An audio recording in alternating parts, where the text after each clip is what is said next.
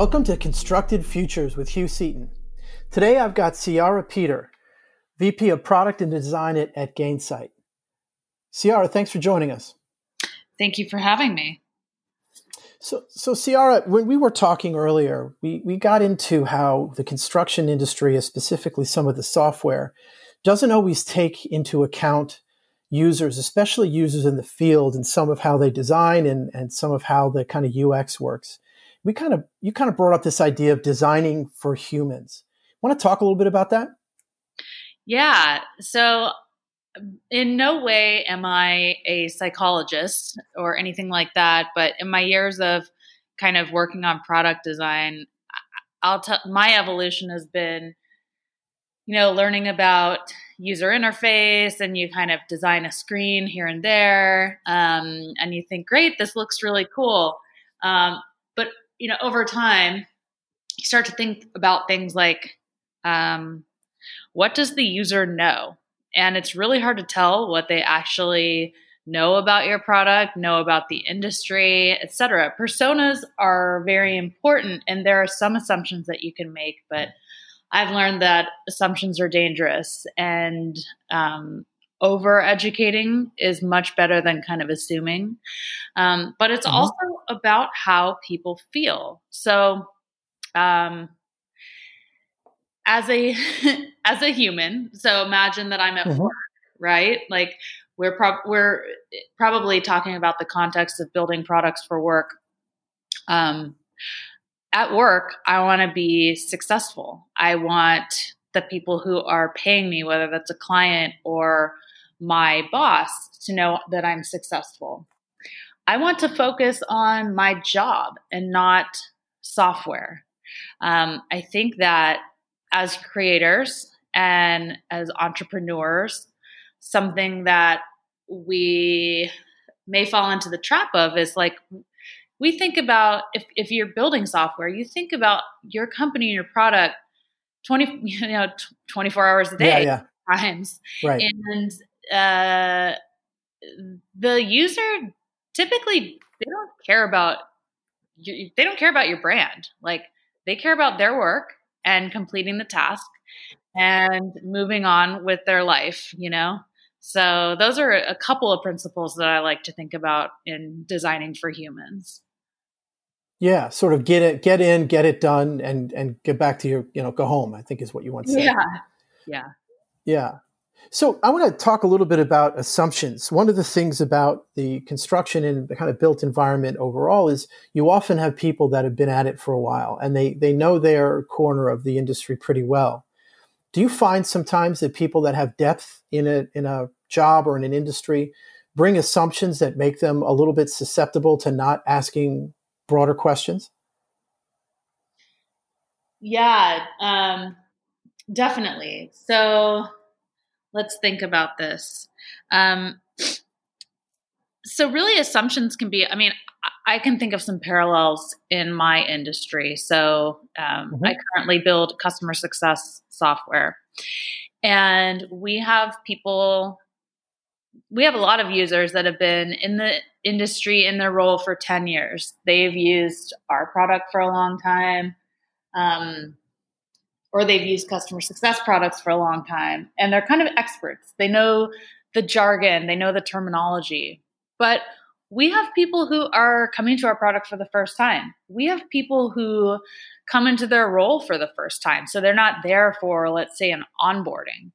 So somebody mm-hmm. gets transferred into this role and you know, it may be different for construction, but I'm sure there are people who are, you know, maybe they're like doing an apprenticeship. They're early in their career and they're still learning some things. And so in in our world, we have to be really careful with things like jargon. Um, of course, there are going to be some terms that are just industry standard, technical terms, etc. But um, think about things that might be internal jargon within your company that you just assume everybody knows. Um, I like to write for an eighth grade level. I don't care if right. it's PhD scientists using the product. It has nothing to do with education. It has to do with um, the ability to learn. What if somebody, what if your users are learning English for the first time and you have an English only product? You know, maybe the advanced nuances of conversation, humor, things like that are not going to translate well and therefore that person doesn't understand how to use the product. They don't feel smart when they use their product and they are less likely to come back. Uh, one other thing on this topic is error messaging. Um, and i'm sort of moving from the moving a little bit from assumptions to just kind of yep. more broadly talking about how to how to talk to people within your experience uh-huh error messaging is another thing that I think is overlooked a lot. Uh, it's either like code.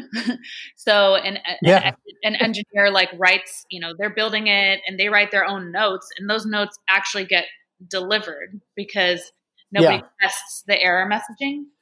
Or you make the mistake of making the user feel like they made a mistake. So uh, you are you, you are not allowed to input more than 200 characters.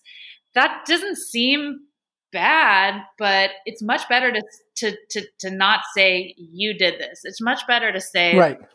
like there's a maximum of 200 characters. Please please try, try again. Right. Yeah. Um, I like I like this idea of of the eighth grade level because you're not just talking about how how much someone does or doesn't know, or it's they're also not interested in in, in focusing very hard because your software is there to do something for them, not not teach them how to use it. Yeah, exactly. Um, I mean, I, I, you know, it's funny in, in construction we have almost, uh, you know, a, a, a, different end of the problem where you have people that have been at it a long time but haven't necessarily grown up with software. So in their case, the jargon they don't want to hear about is software jargon. Mm-hmm. Um, so yeah. maybe on maybe something before we get into the next question, I just had a thought on that, which is, um, which is the first time experience. Like we, uh, I definitely have gotten into a scenario where I thought that I might offend people by explaining too much, but the best thing I think anyone can do, especially it, depending on the frequency of use of your product, but uh, sometimes people might not come back. They might use it and then they might come back way later and then they forget. Uh, mm-hmm. It's always good to have some kind of thing to do. You don't want to make it up. I mean, you don't want to make it pointless and over gamify, but there's got to be some kind of task or reminder of something that somebody can accomplish when they come into your product. And along with that, I think in the very first time somebody uses it, we often neglect to say, why are you here? And what are you going to get out of this? Um, in cases where somebody else buys that product and uh, where a different person buys it than the person who uses it they may have gotten some notification or email like we we use this app now try it. Yeah. They don't know what's in it for them and they may perceive that it's easier to just do things you know with a pen and paper or whatever way they've been doing it for for a long time. So we still have to we still have to do a little bit of selling to the user, I think, um, to get them on board as well. I love that. So there's kind of two ideas in what you just said. One of them is make sure somebody gets can, is able to do something early so they feel some sort of sense of competence, which is I think amazing. Uh, I use I mean again I spent a lot of time in virtual reality, and that's one of the tricks you use in VR to make someone feel like they're they're there. Um, but the second the second part is this, you know, I don't know, selling or making them feel comfortable or making them at least feel like you understand what they're going to use it for. Like, what are they there for? I think that's really, really kind of interesting. Um, not something that, that, that you hear enough about in software, I think, is this idea of, of, of every person, every person has to be onboarded. Um, go ahead. Yeah, exactly. When we go for, uh, we we've gone through this shift, right? And I'll talk about it from the SaaS industry, but I think that in the construction industry is probably probably experiencing some of this, but maybe at a different stage. But in the uh-huh. enterprise software industry, it was 15 years ago, it was like you sell some software and then you install it, or you have a disk or something, and then it's there and you do a one time deal. And then 10 years ago, we've gone into this cloud based kind of world where um, you do the annual deal, and that's still that still very relevant. It still applies.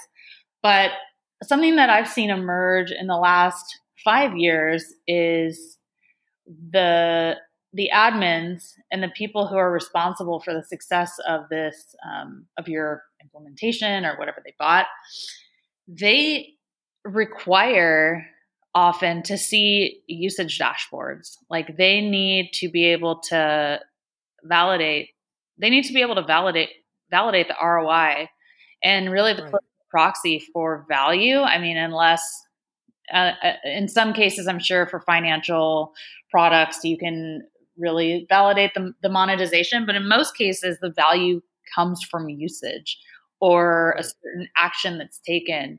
So from that perspective, that is that is a really tangible reason why. Uh, I would love to say that I'm just altruistic and humans are humans yeah. are important and you know I want everybody to use the product because they love it. But um, you know we're we are talking about business and and uh, business depends on it yeah, the usage dashboard is really really interesting, um, and I think you're right. You're, you're you're seeing that that more and more. I mean, the, the construction industry has gone through, uh, depending on the company, a, a, bit of a period of of experimentation, and then kind of settling in on on you know we need to show that this is this is working. So I, I want to jump back to something we you, we were talking about a little bit before, and um, and thinking about customer discovery. Um, can you talk a little bit about sort of the power and, and, and even the limits of, of customer discovery? Yeah. Um, the first, well, the power, of course, is that there is never ending, there, there is a never ending list of ideas. So uh, I don't think anyone I don't think any company that I've ever worked at or anyone has ever had a shortage of ideas. I mean, it's great to be the idea person, right? And of course, there are people who are genius founders that just are thinking light years ahead. But, um, you know, with customer discovery, I think the, the power is that you can very easily generate that backlog. The challenge is that you do too much. So, I think when you're trying to get something to market, uh, it it's easy to fall into the trap of saying, okay, well, we have to have A, B, C, D, and E in order to be successful. Uh, or maybe there's a competitor that has all of these features, but I think it's more important to get, you know, A and maybe B really right and do them uniquely in order to enter the market. And this goes into the jobs to be done idea versus yeah. uh, features to be built.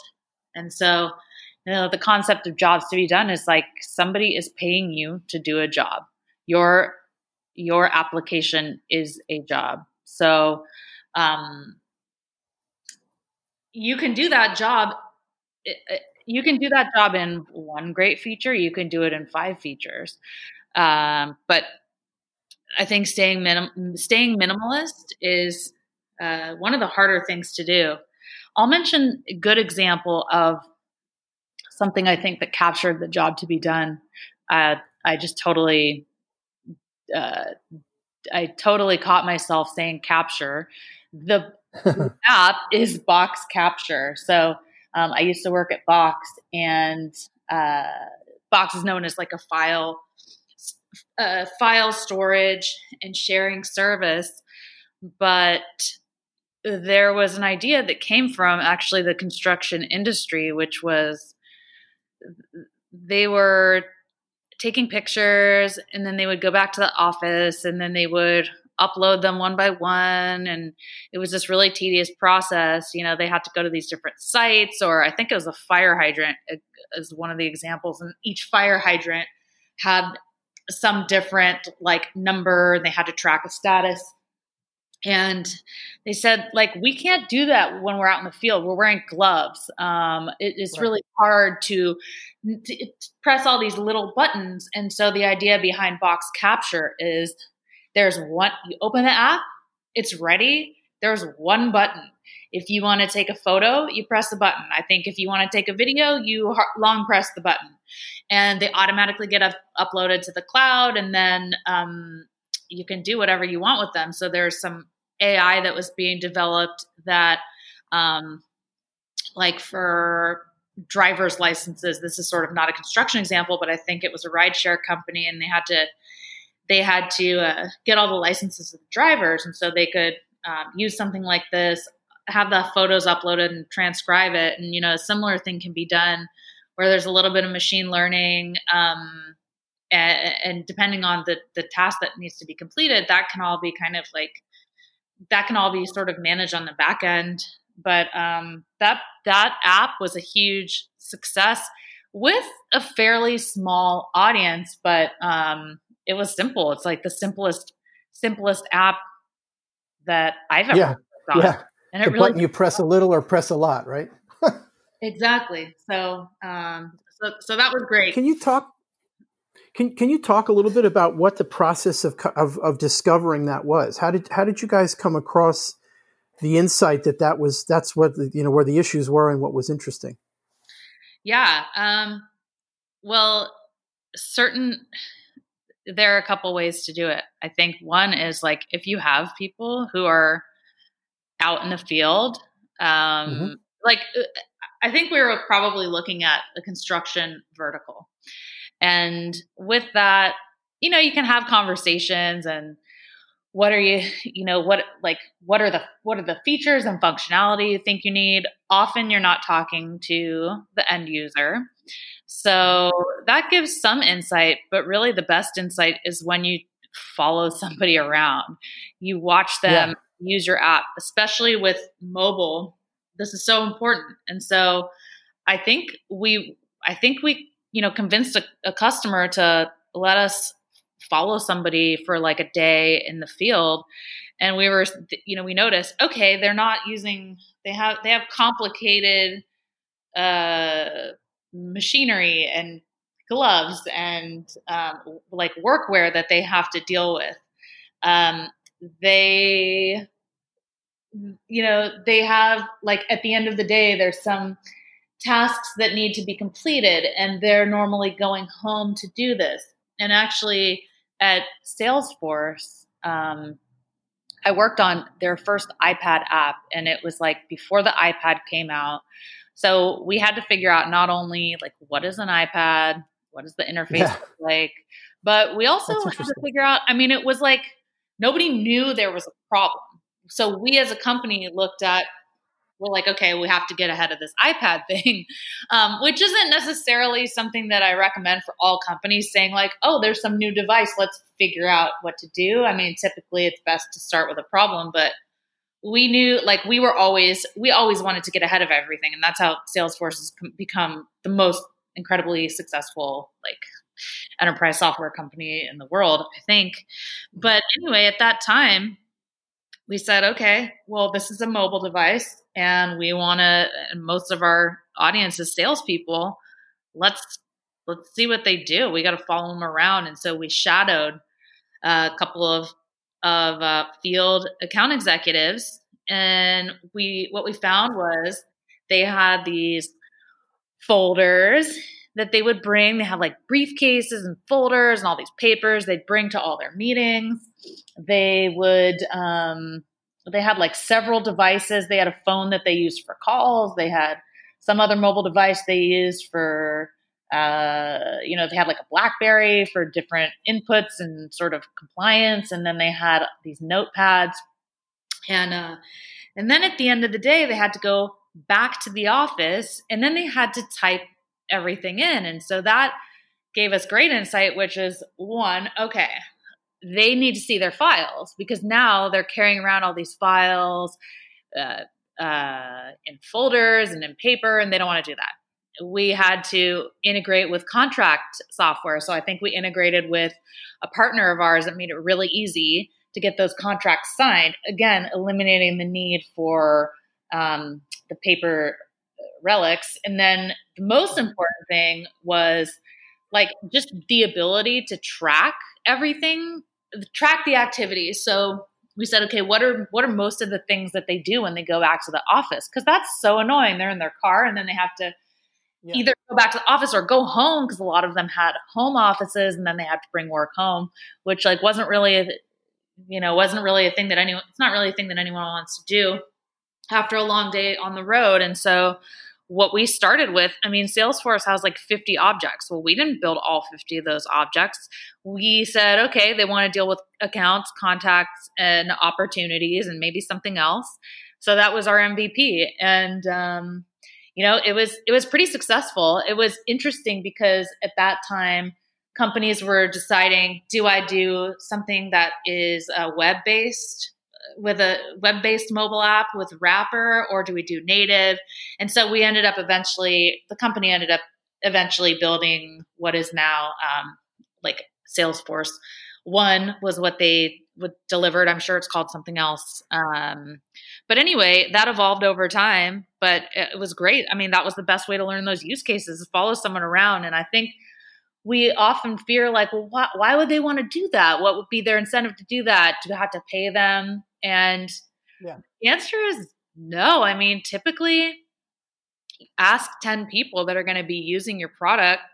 They'll give you an hour of their time. Maybe they'll even give you a day. I mean, that a day is a stretch. I still feel kind of uncomfortable with that unless the company is like a, you know, if they have a huge contract with you, of course they're invested in it. But typically people are like, yeah, you want my opinion? Totally. Yeah. If they're using right. Yeah, and if they're using their your product, they probably have some kind of frustration. There's something that's bothering them about it, and so uh, it's really it's it's really not a thing. I mean, you ask ten people, you'll probably get three, four, five of them to let you, you know, to give you that time. Yeah, and and so that's you know, in that, that was once called ethnographies. I think it's it's yeah you know, probably still called that in some places. Um, where you exactly the only way to know back to this idea of jobs to be done the only way you know the job to be done and, and how they really do it is by watching because people aren't always great at describing that. Um, really, really interesting. Um, I, I, we talked at one point, and I, I want to tie some of the ideas we've talked about so far around this this framework that you you, you mentioned uh, uh, in, a, in an earlier conversation of you know Dan Pink's framework of autonomy, mastery, and purpose. And I, I think you know some of what we talked about in terms of you know making it easy for someone to get in. So that that's that sense of of of uh, of, of uh, autonomy. Um, you know making it so that it's written in a way that they um, people can just quickly understand and, and and feel some sense of mastery. And then you know purpose is tying it back to why why they're there. How have you kind of a, a and this is take this question wherever you want but how have you applied that sort of thing in, in some projects you've done in the past? Like how does one think like that when they're when they're really making a product? Yeah so um, I, I like using this framework to think about building products because it really goes back to for anyone who hasn't um, read Drive, uh, paraphrasing, but the basic concept is people have to make a certain amount of money to be motivated to do a job. But then beyond that, uh, there are many intrinsic factors that that need to be present that are more important than like that incremental raise. Uh, etc. And so, you know, one of those is autonomy. Like people need to be able to people need to be able to decide when and how they work. And so, one great part about autonomy is, um, you know, edu- like educating them within the app at at their own pace. They can decide whether they want to do a guided tour or whether they want to just go ahead and jump in um, but really like being self guided.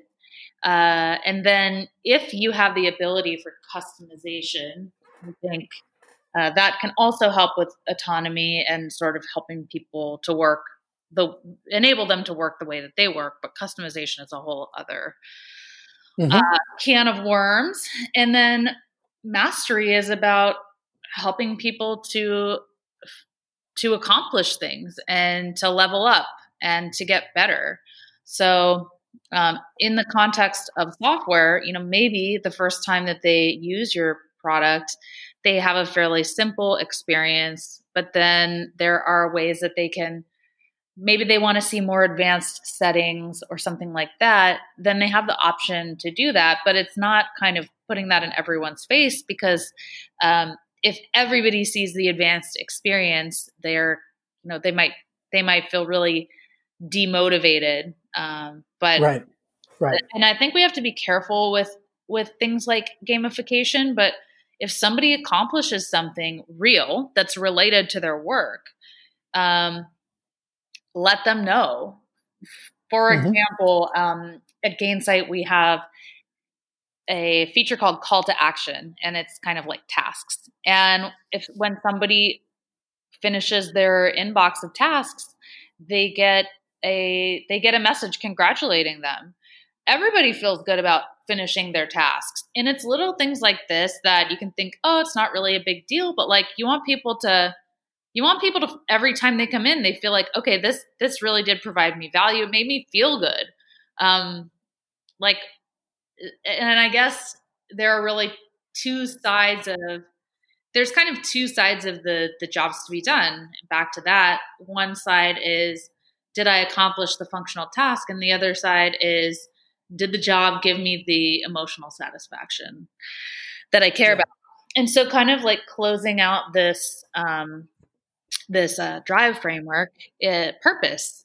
So, um, I will uh, forgive my forgive my lack of knowledge or my, my my much lack of knowledge in the construction industry but you know you're construct if people are constructing something they they build it.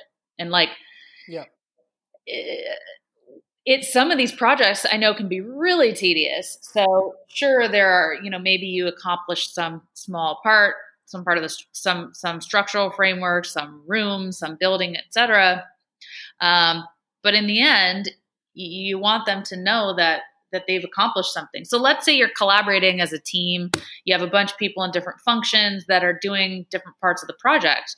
Well, what it, wouldn't it be great to see like when everybody has sort of completed their part of this one section of the journey? I mean, that is like that is that is purpose or the project gets finally completed, letting you know, um, giving you credit for that. Maybe, um, maybe your boss sees it. Maybe there's a way to um, capture the moment. But like the bigger the project, I think the more this um, this this this resonates in the world of customer success. Purpose is really about um, you know people join the customer success profession because they want to um, they want to help. They ultimately want to help people. I mean, yeah, they want to get renewals and manage accounts, but they want to help. So, like, if the account, um, if the account renews, that means that they did their job, and that's like their sense of purpose. And so, we try to reward that. I think that's a great one. And construction is one of those industries where you, you know, unlike a lot of others, where you can point to something after it and say, I, I built that. Yeah. Uh, which is, I, I, think, really great. So I, would love to kind of um, close out a little bit with some thoughts on on how uh, the two the two halves of of the sort of construction software uh, market might think about this. On the one hand, you've got companies in construction that are getting increasingly good at, at onboarding and, and kind of tra- and, you know using software as a, as a digital transformation tool. How, how would you see, and the second piece, of course, is the is the startups who are who are starting who are creating uh, products for them.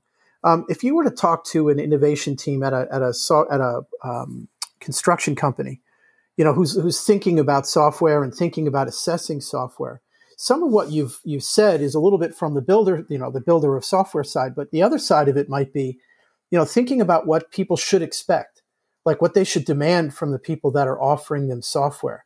How do you think about you know, kind of this the state of the art and what people because you know the other side of this is for all the fact we're talking about software in a in a in a, a, construction context, everybody's phone has got a bunch of consumer applications on it as well. So how do you think about the state of the art in terms of what people are are are, are expecting and what they should what they should expect from software? Yeah.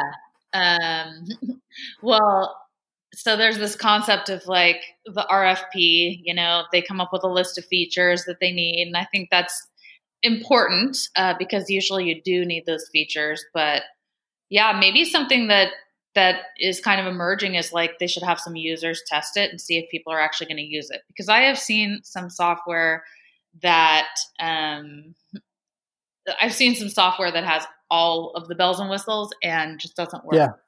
And yeah. Um, that actually it actually uh, reminds me of kind of my experience uh, at Gainsight. So Gainsight is about seven or eight years old now. Um, very engineer engineering driven culture. We had about two designers a couple years ago. We now have 13. And part of that is um, we have the most robust product in the market, but we were seeing that um, we were seeing that people were saying, "Hey, like it, it, it's it's hard to learn, and we want to make this. We really wish this was more simple.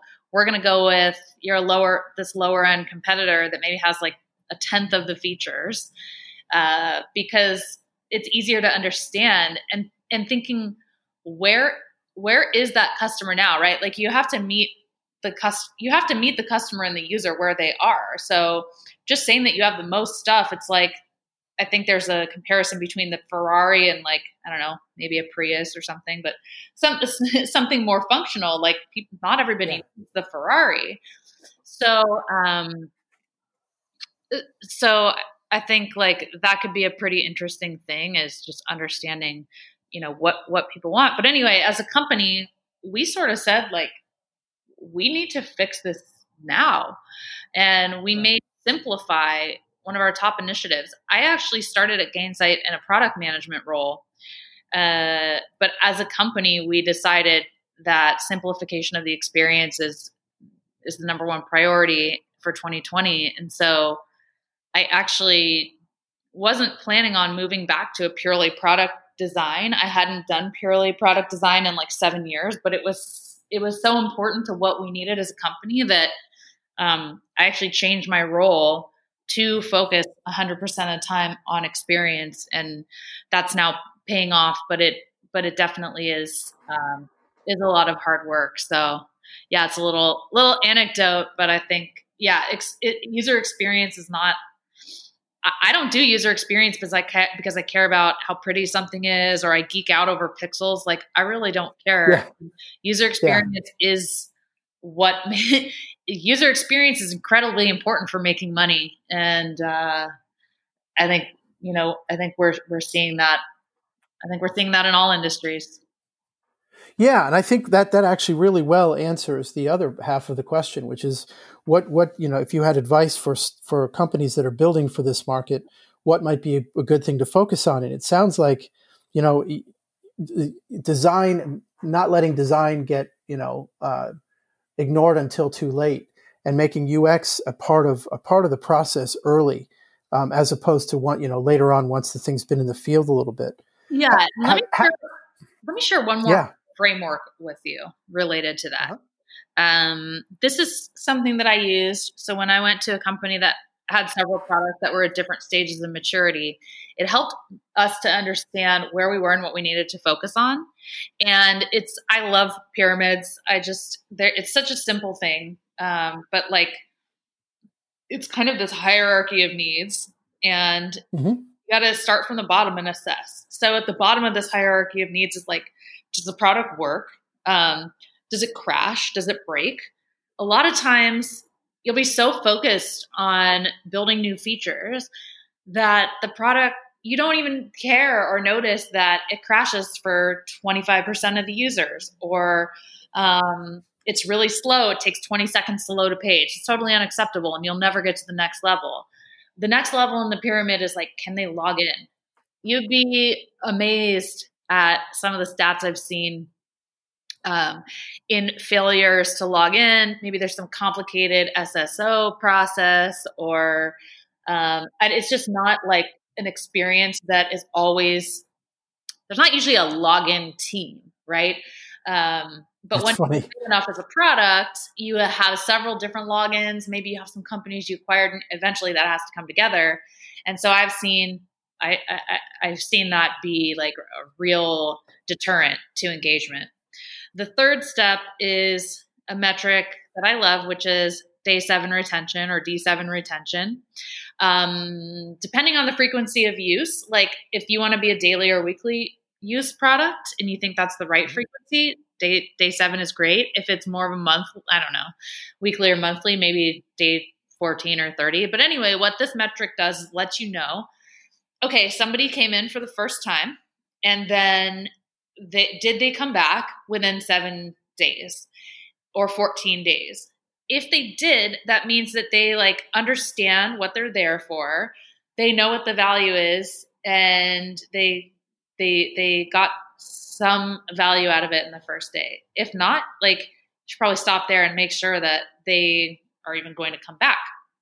And uh, the next, the, the second to top step on the pyramid is like weekly active usage. So are they building habits? And you know, at the top is like ha- daily active usage. Are they are they willing to promote your product? But the point of all this is if you don't have a step below, like if you don't have steps one and two down, there's no yeah. point in trying to get people to become a daily user. Like they're never going to become a daily user if they can't log in. So right. Just a, a, kind of framework that I like to use to assess um, where to focus for some certain period of time. And it's great if you're doing planning, you can say, okay, well, this quarter we really got to focus on, we really have to fix the login, or we really have to get that first time experience down so people know what to do.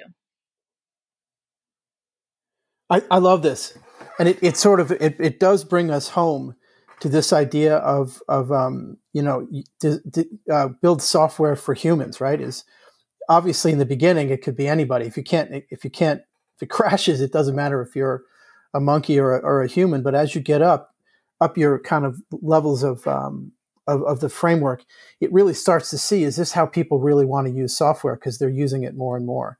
Um, really, really insightful.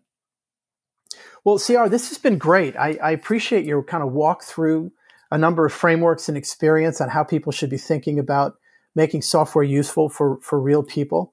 Um, thank you for your time. Thank you so much. You.